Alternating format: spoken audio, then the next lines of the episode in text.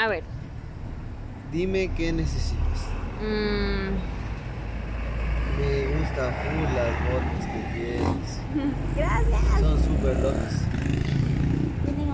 A ver. ¿Le hiciste estas preguntas que te mandé así tal Ah. cual? Estas. oh, Ah, espera, no alcanzo a leer. Enseñas después como ya. Sí, sí tengo esa entrevista. Sí está. Ajá. lo de Gael también. ¿Cómo lo de- Hablaron de Gael. Sí.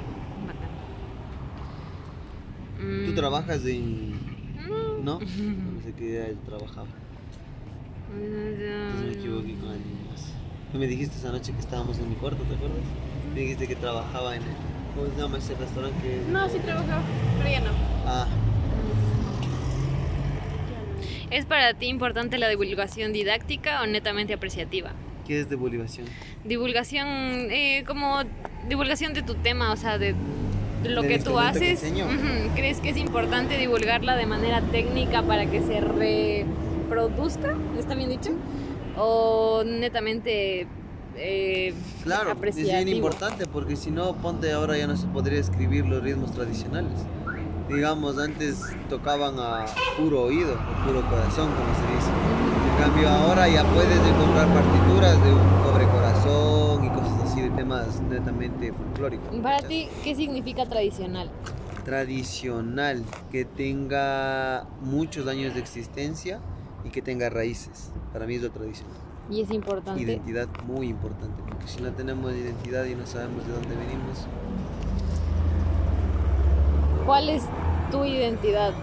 mi identidad, yo me considero como indígena. ¿Por qué? Porque toda mi vida he podido apreciar la cultura indígena quichua y prácticamente mis padres descienden de esa, de, ¿qué se podría decir? No sé si llamarlo cepa, cultura o pueblo. Creo que pueblo sería mejor, una mejor denominación.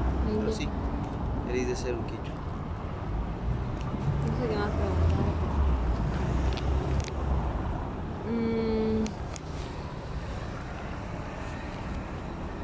¿Crees que alguien que no tenga una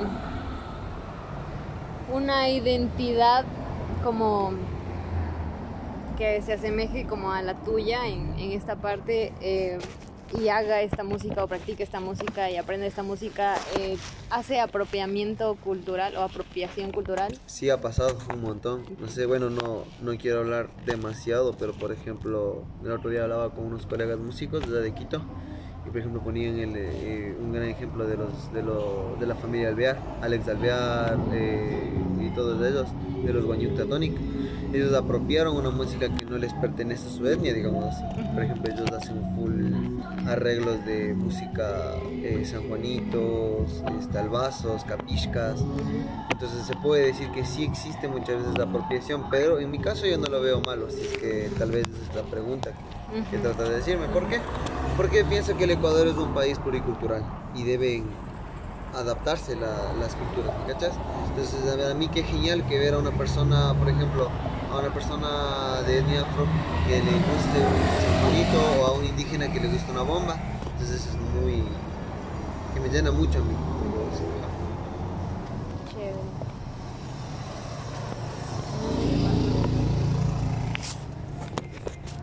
Espero y les haya ayudado. Seis entrevistas tenemos, ¿verdad? Seis entrevistas, dos videos. Sí.